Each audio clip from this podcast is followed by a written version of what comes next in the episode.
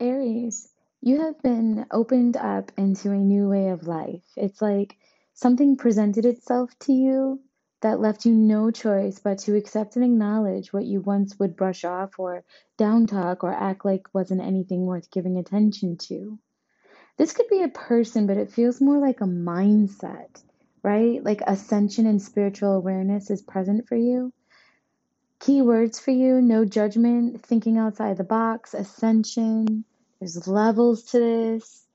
Um, to view the image that I got this information from, you can visit us on Instagram or you can visit uh, Divinity 648 to schedule a reading.